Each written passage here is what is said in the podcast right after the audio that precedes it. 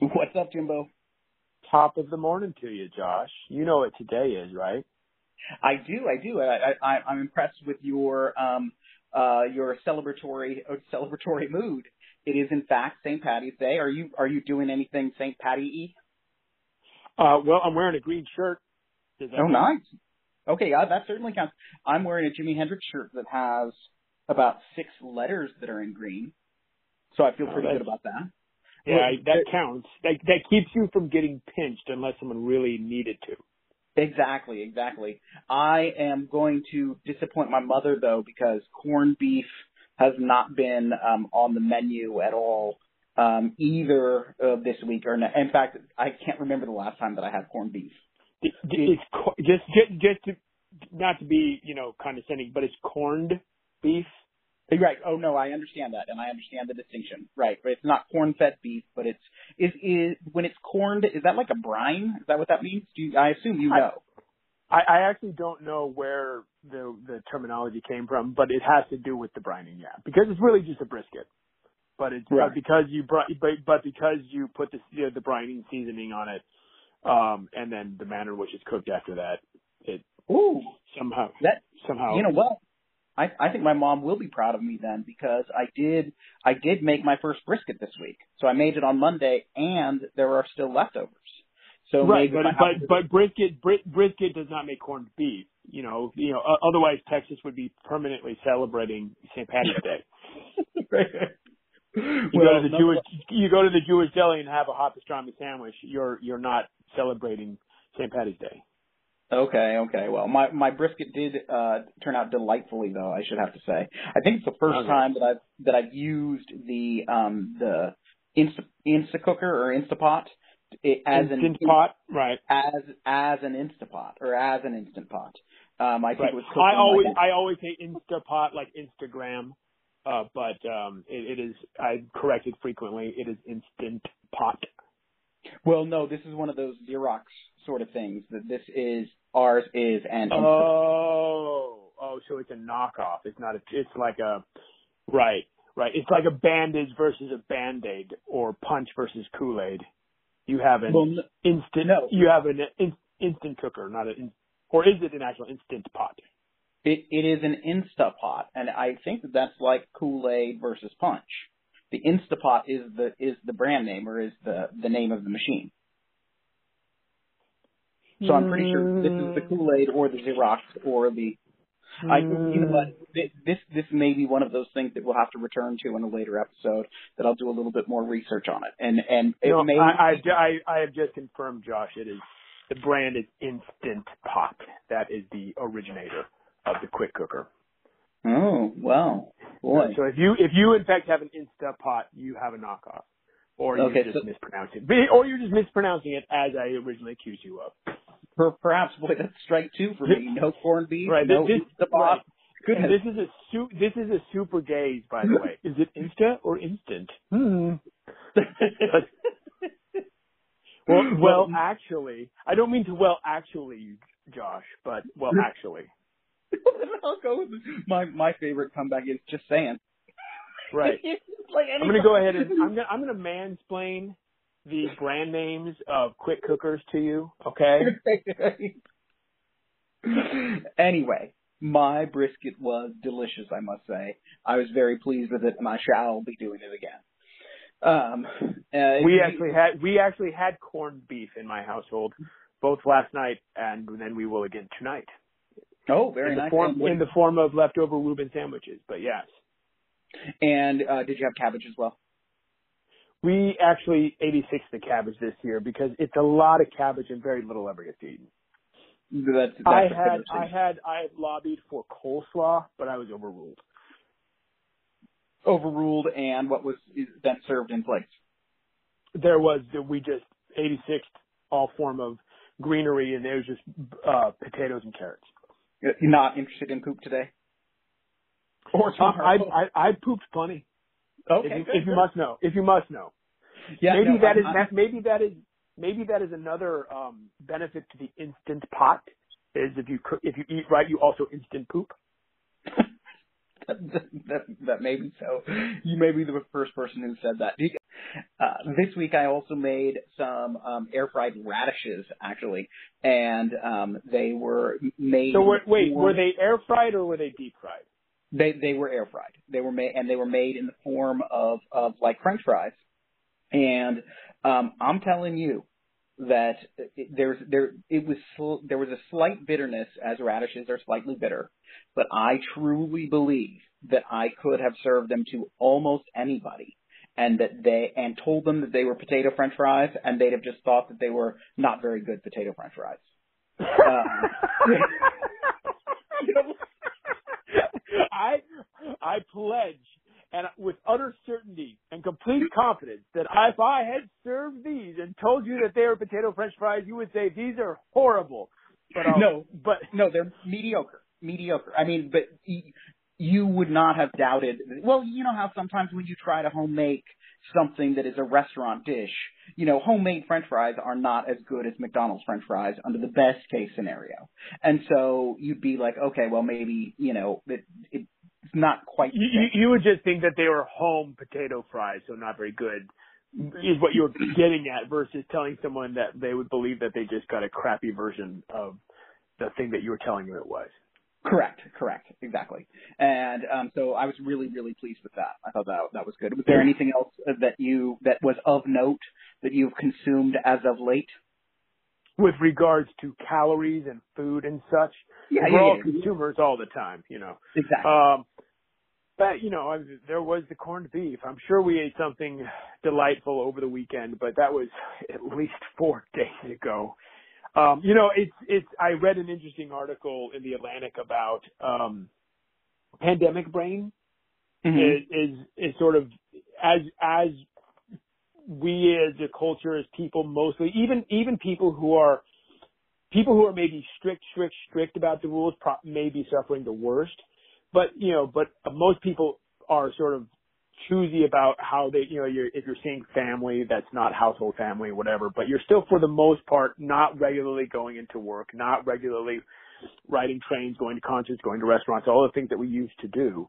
Uh, where so more most people are spending a lot more time at home and with fewer people than they did before, and uh, many people are reporting uh, a sort of a porridge brain, or just a sort of a mushy sort of sense of dulled senses, not being able to remember what happened yesterday, not being able to, you know not being able to recall words that they ought to be able to recall regularly, you know maybe in the way that are described as senior moments, but the individual in question is not a senior.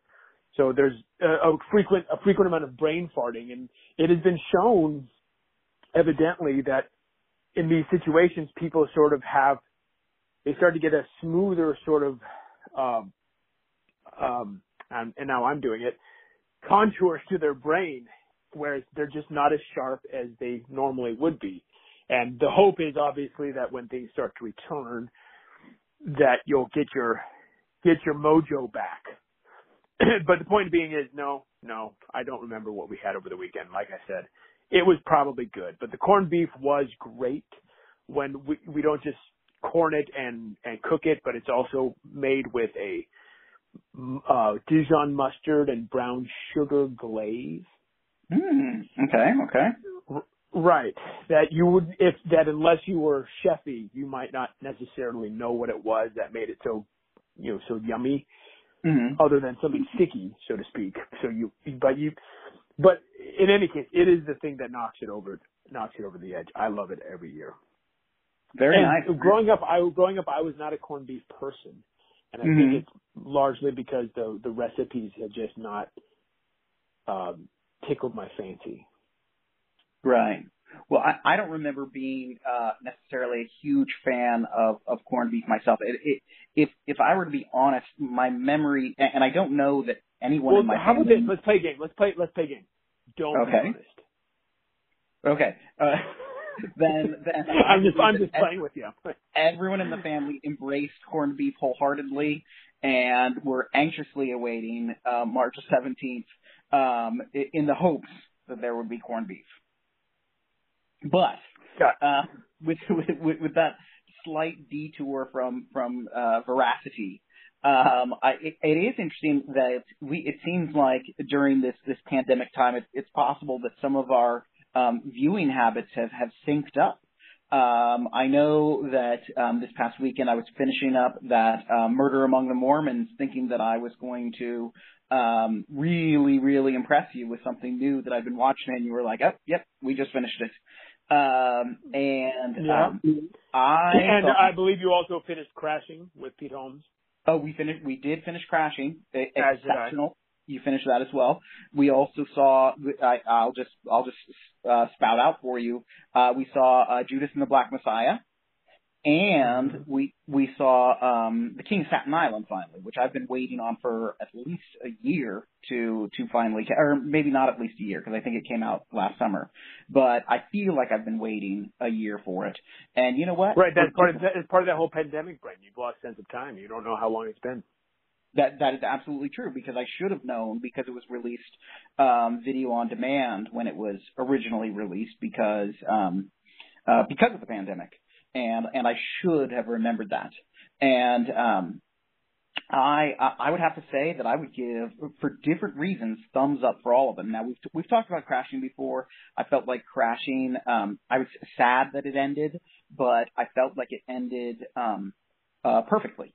And that though I would have liked to have spent more time with those characters, um, I really felt like the story was fundamentally told in a way that that I felt it gave closure, while still obviously making it clear that there's there's a life to be lived. Did you have any problems with the end or anything to speak of? No, we well, yeah, I mean, if you, I mean, I enjoyed it very much. Obviously, uh, I his character is, is based on his real person. Very charming, and of course there was the multiple. Uh, I don't, I don't know if you know guest spots, cameos of comedians as playing themselves, and so there's a lot of there's a lot of joke telling that made it enjoyable. Plus, there's also very, very, very many cringy moments that made it seem very real. Right. I I'd have to say that I I was curious because they only have eight episodes to do it, and one thing I noticed is is there's there's always a chief principal female lead in each season. The first se- there's three seasons. The first season being his ex-wife, the second season being Allie, the other uh, woman comedian, mm-hmm. and then that season ends with them breaking up. Mm-hmm. Then the third season basically starts with him meeting a, a new woman who sort of breathes new life into him and makes him feel very adventurous. And so, as a plot device, necessary. Not necessary, but it makes sense based on his character that he wouldn't be as adventurous on his own, given his past. Right. So he, he, there needed to be a, a push from an external force, and in this case, it was his love interest. And they were so they, they there there weren't very many clues that they weren't that well matched until suddenly they were breaking up. That, and I that... think the. Fascinating what? To me because, well, I felt like the writing was on, personally, my impression was the this third one, the writing was on the wall when they met that this was going to end in disaster. That's fascinating we, because we haven't well, talked about it, of course. Well, no, I would say that I, I don't know if the writing's on the wall. I mean, it would be on the wall mathematically because because she was such an adventurous person and he is such a, a reserved person and. In that way, that but the way in which he sort of jumps in with you know head first with her, and they seem so into each other. It's not that it was going to end, that it would eventually end, but the man, it just turned so suddenly. And, I mean, not that suddenly, because there was a time he met his folks, and she, he found out that there was the Allie character that he went that he did the gig with. Oh yeah, yeah, oh yeah. No, but, no, but but but a lot of that, I I read it as his his. his stupidity or inability to know what's important and what to tell and what not to tell and how to tell it versus, versus that being her, some sort of controller or whatever. Uh, right.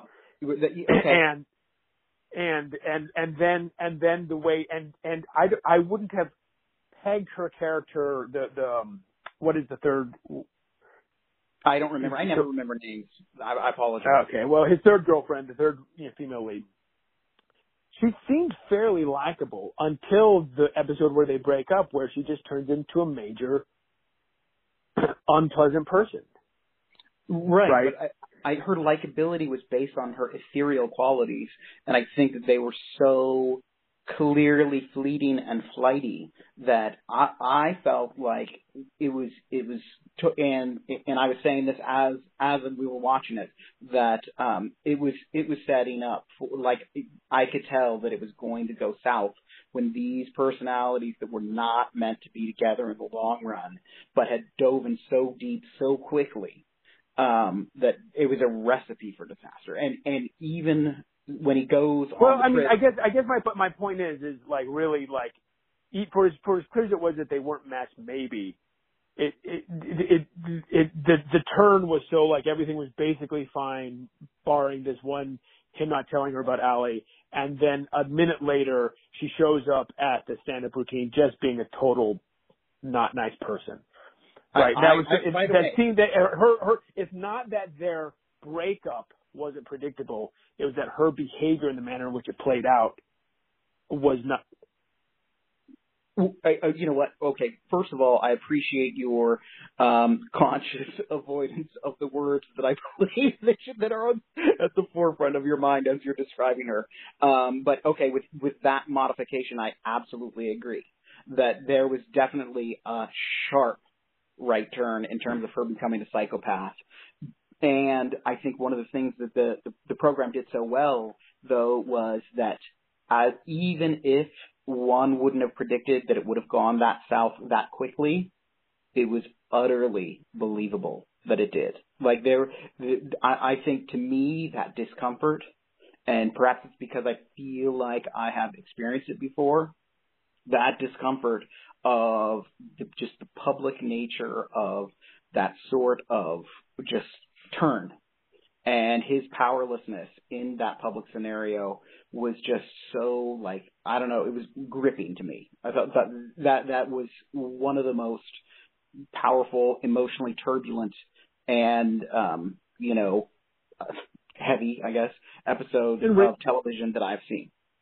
Well, yeah, well, yeah. I might, I might not get, give it that much weight, but it was certainly uh, it, it, for, for, for a show that was so good at being um,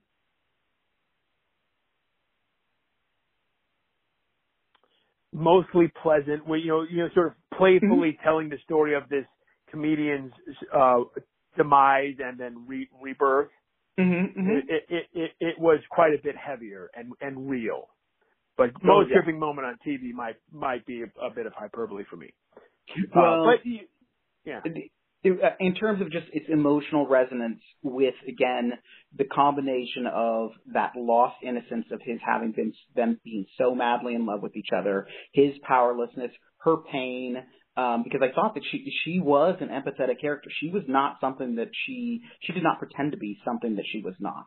Um, and so, like, like I said, it was, it was very, very gripping, but you're right. Perhaps that was a little bit of hyperbole.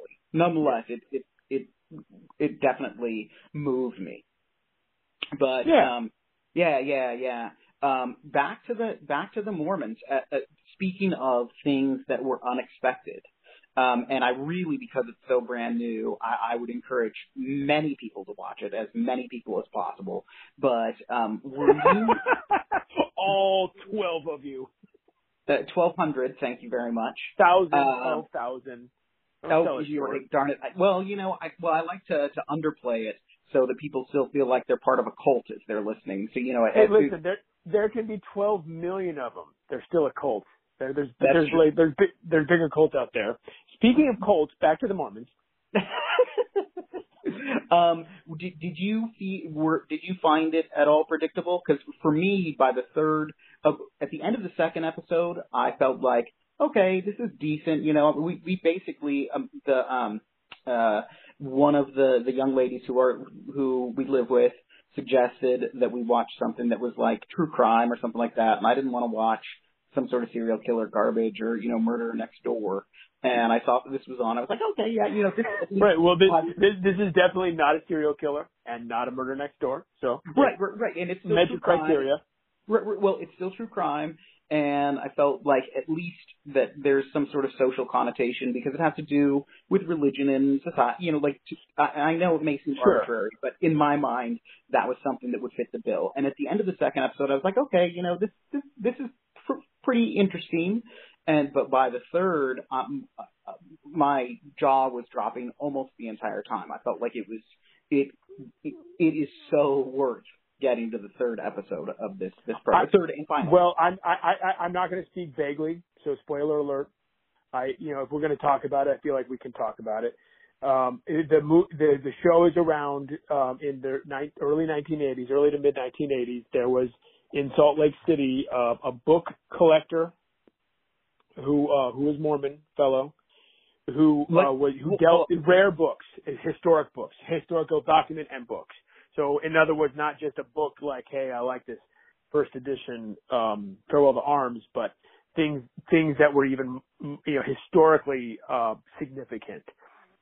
And he became somewhat of a whiz on, on finding the unfindable mm-hmm. with regards to things that were, especially things that were related to the Mormon Church. And and then at some point, one of one of the people that he dealt with who who had bought some of his documents in the past. Uh, was you know you know was bombed as and then and then um, the wife of another of another guy that he had dealt with was also bombed, and then he himself was bombed.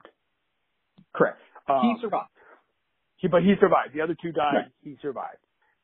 Um, I to be you know now, Josh, you tell me if you want me to give away uh, the ending. I was going to suggest that perhaps if you can. And maybe this this will pay off for people who listen, and maybe they'll figure it out, and maybe they won't. We'll refer to the person who committed the crimes as the bomber. Right. The person I predicted. Who committed- I, I predicted who the bomber was. Okay. Okay. That that that being said, it is still a compelling story because, like Hollywood movies, it doesn't matter for me what the ending is. Right. It's how you get to the ending that really matters. Mm-hmm. Okay, so if if because otherwise if if the if, so there there are movies that are like one at best one liners maybe two liners like The Usual Suspects, right? Kevin Spacey's Kaiser Sose, and you don't right. know it the whole time until the very end, and then Correct. You can watch it a second time and be like, whoa, it was there for us all along. How cool! But then after that, how, you don't necessarily want to keep watching the movie because it was kind of a one liner. Whereas You're right. oh, yeah. Whereas there are, you know, whereas like an instant classic, like Casablanca is so filled with so many, so much great dialogue and compelling situations. It doesn't matter how many times you see it; it grabs you every time.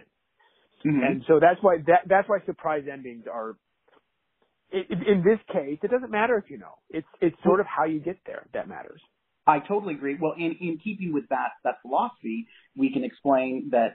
The entire third episode, you know who it is during the entire time. So it's not, it's not, I think, pivotal to appreciating the, the series to have it be a surprise, but it is worth knowing if you feel like the second episode may be uh, a little bit by the numbers or something along those lines, that it does, that there is a major turn in the third episode, and the entire third episode does deal with that. Um, yes. And, And I think what's that? Uh, yeah, yeah, no, I agree. Yeah, yeah, and I thought that um, it, it, it. I think in the first two episodes, it leads you to believe that um, the um, the Mormon Church is the um, is the culprit and is in fact a little bit seedy. And to be honest, I was concerned while watching it that um, it could have been accused of being. Anti-Mormon or be, you know, that Mormons could be uh, perceived as victimized as a result of it. But goodness gracious, it it, it turns away from that too. So I, I highly recommend the old um, Murder Amongst the Mormons. It's definitely worth the, the three parts. And you, you know who one of the guys who directed it, right? Do you know who's responsible? No, I didn't pay attention. Yeah, yeah, it's the guy who directed Napoleon Dynamite, who is also a oh. former Mormon. So I, oh, I, okay. I thought there'd be some tea that was spilled. Um, but there, I didn't seem to be too much tea as far as I'm concerned.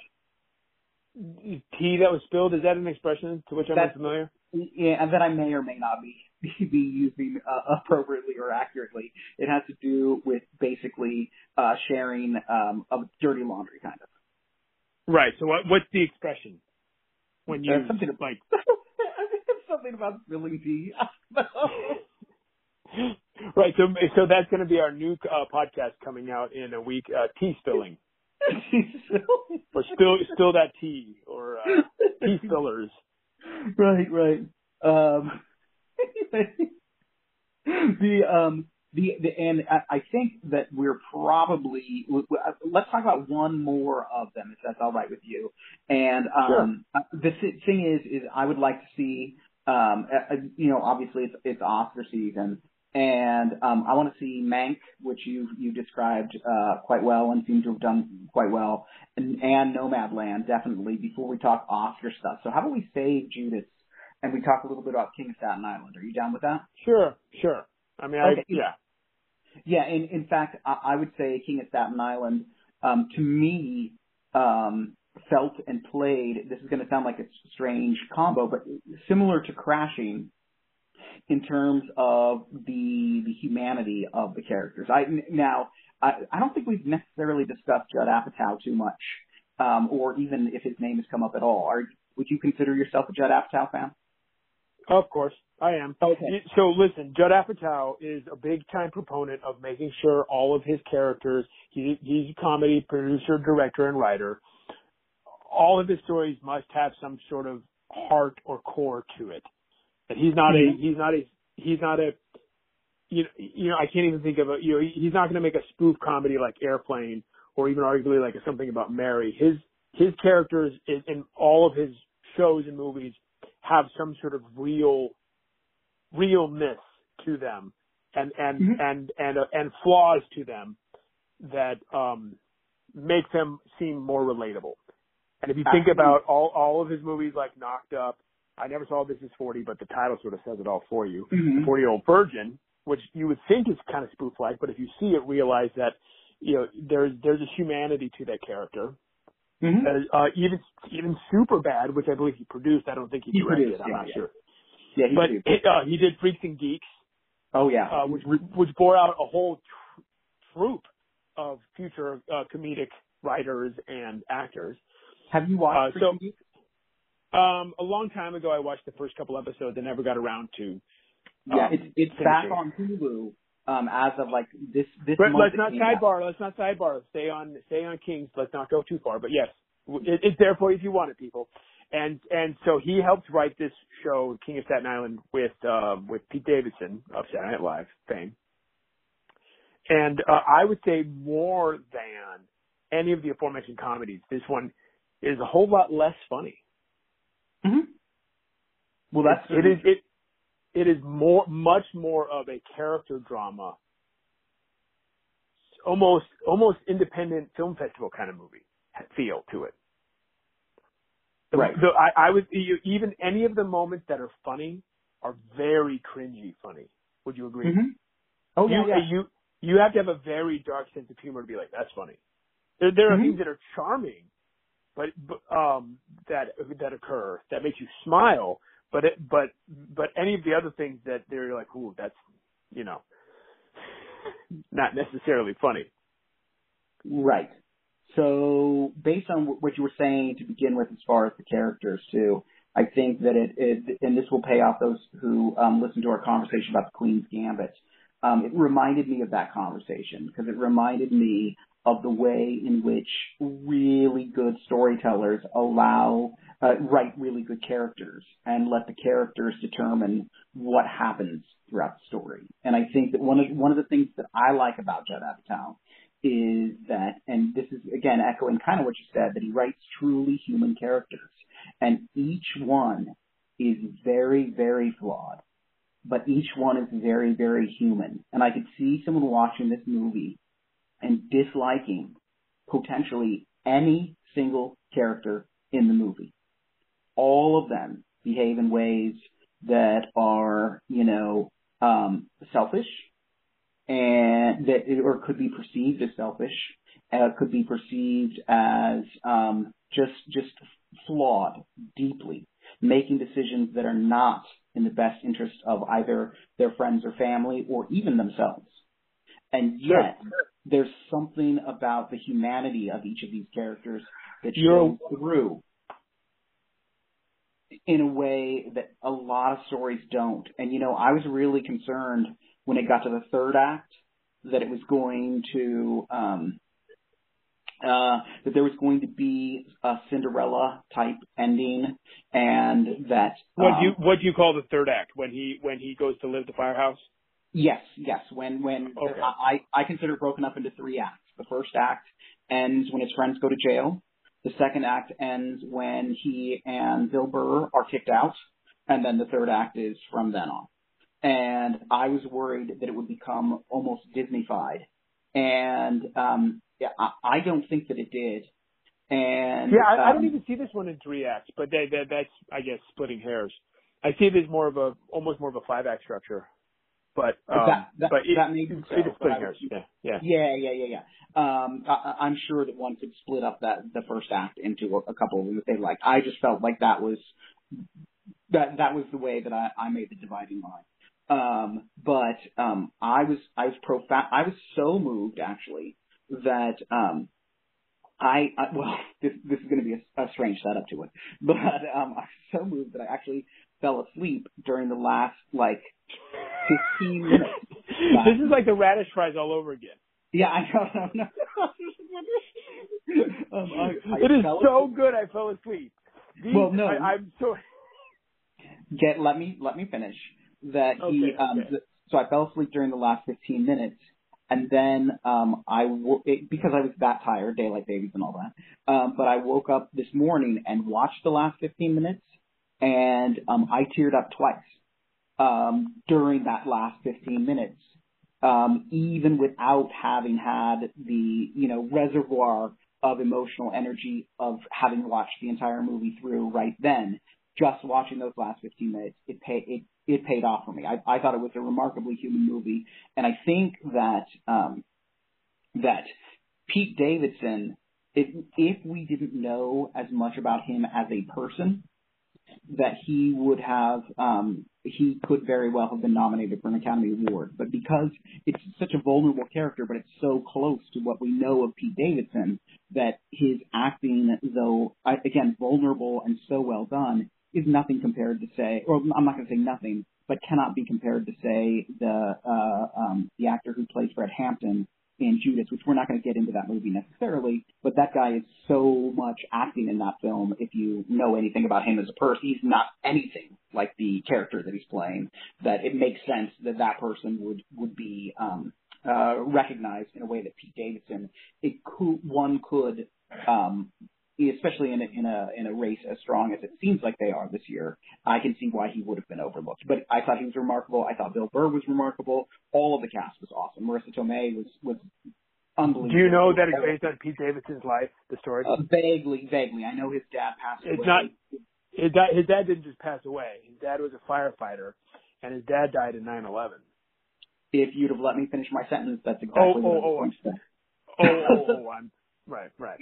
And I think, but so, but I mean, so when you're saying, you know, it's that's part of what makes it a human story. It's based on you know, real events. Oh, yeah, no, I'm fully aware of that, and I also know that the um, like the scene at the end where all the firefighters are humanizing his dad. That's also a real story. I don't know that it happened at a fire station while he was staying there, but I do know that that was a fundamental, pivotal moment in his life where he recognized the humanity of his dad. Right. Absolutely. And did you know Steve Buscemi was a firefighter too? I did not know that. Yeah, no, and he played the firefighter in this movie. Yeah, right. Before yeah, he yeah. before he broke as an actor. Yeah, um, yeah. It uh, it. you, you, I think that it, and that's what storytelling does, right? The good stuff is you take a real event and then try to add color to it to make it work for the story, but also to sort of change it to protect the. the identities of the innocent and guilty, so to speak, right? And and, and provide a bunch of what ifs, like mm-hmm. what if? Because obviously Pete Davidson went on to become a comedian, whereas this character aspired to be a tattoo artist, um, you know, and although totally different careers and career paths, similar to the idea of you tell telling people, hey, this is what I want to do. They'd be like, okay, yeah, but what do you really want to do with your life? You can't, mm-hmm. you know, you can't, you know, get your head out of the clouds. You're not, you can't be that, right? Um, so they sort of just flipped it into something that would have visual appeal, um, probably, right? Mm-hmm. And it, you know, but it, it was it, I, I I had to watch it in shifts just because of the way time works for me now. Mm-hmm. And I, there were moments when I, I was not in a position where I could allow myself to get teary, so I just shut it off. Right. Well, all right. Well, uh, uh, it was, of course, a wonderful time chit-chatting with you, Mister Jimbo. Or likewise. And um, I look forward to talking to you again soon and hearing about how uh, your lovely week has been. You have a wonderful week. Talk to you soon. Likewise. Take care. Bye-bye. See ya.